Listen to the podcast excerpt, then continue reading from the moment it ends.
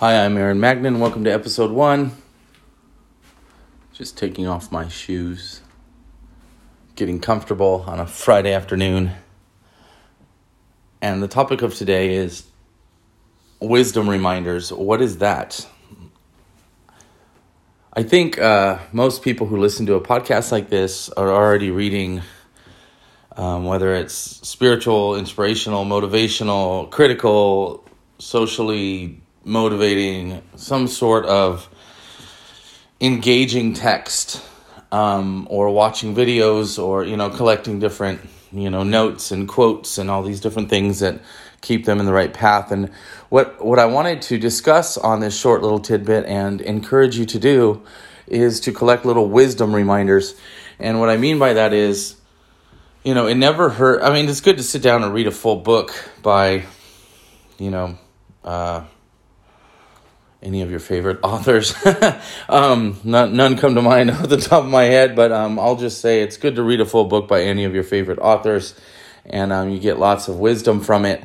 But it never hurts to sit down and just have one little piece, like you're hearing on this little podcast here and there, that gives you a piece of wisdom, some sort of reminder. You know, it's it's not that you aren't you aren't wise. It's if we approach our wisdom and our development and our intellect through a deficit model, then we're actually looking at ourselves as if we're missing something, as if we're not complete. And um, the whole concept of of living is that we're already complete.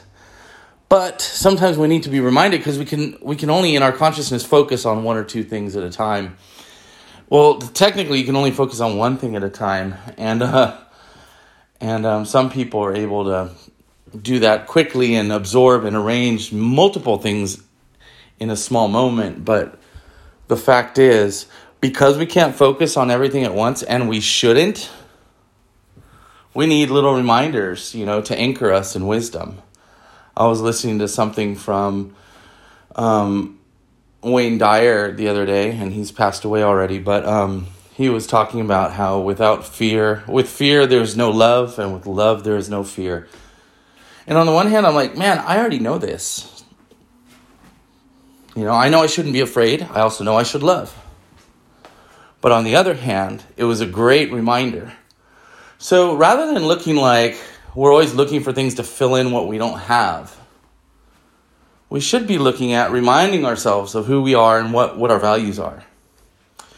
Here's another example. Um, I had somebody at my work, you know, tell me we were talking about stress and they said, You know, stress is not real. And this person said, Stress is not real. It's just a reaction to uh, what we think is a threat. You know, and this is what you, when you go to social emotional trainings or you go to some sort of psychological class, they'll talk to you about the perceived versus real threat. And I'm okay with all that. That's good. But the fact is, I know that. But it's good to have a reminder. And for the next couple days, I was walking through my day thinking, okay, this stress is useless to me. This stress is not helping me. Set it aside. Now I acknowledge it. You know, I was also watching a little TikTok video that talked about stress on that note. And it said that the reason that you want to acknowledge that you're stressed is because it moves the thought from the amygdala to the frontal lobe. And the amygdala is off, often reactionary and animal, raw, primate, you know, blah. whereas the, the frontal lobe is conceptual and thoughtful and predicts things and, and reasons. Thus, I really think it's important that we ourselves move our best values into our frontal lobe regularly by listening to as much as we can and surrounding ourselves with as much that encourages us to remember those things that we already know in our core. I'm walking in circles. I pace actually when I talk. So when I talk on the phone and all these things, I usually pace around my room. Um, so so I'm encouraging you um, to not get stuck on any one belief or motivational system, but at the same time open yourself up to just you know, creating and surrounding yourself with reminders of those things that you value. And one of the ways I do that is I value peace, and I have a couple places in my house that I've set up to where I can go and be peaceful. I have a bench in my room with soft lights on it and candle and I can sit there and play music or relax and read on the floor. There's a little blanket there I can sit on if I don't want to sit on the floor. And this bench is a space for peace, and it reminds me of my value of peace. Now, when I talk about wisdom reminders, these are words typically or ideas. So it's healthy for us to be listening and, and foraging for different podcasts, books, quotes, and things to fill our days with reminders of our values rather than inundating it with things that distract us. Now, sometimes a reminder of my value is turning on Kanye West's album, The College Dropout, and motivating myself to be a winner. And sometimes it's reading a book by the Dalai Lama about happiness. And sometimes it's looking up a definition for words like compassion, peace. And other times, I'm just looking up quotes by people and I'm skimming or opening a book randomly and seeing what pops out. This episode of this podcast itself is a little wisdom reminder.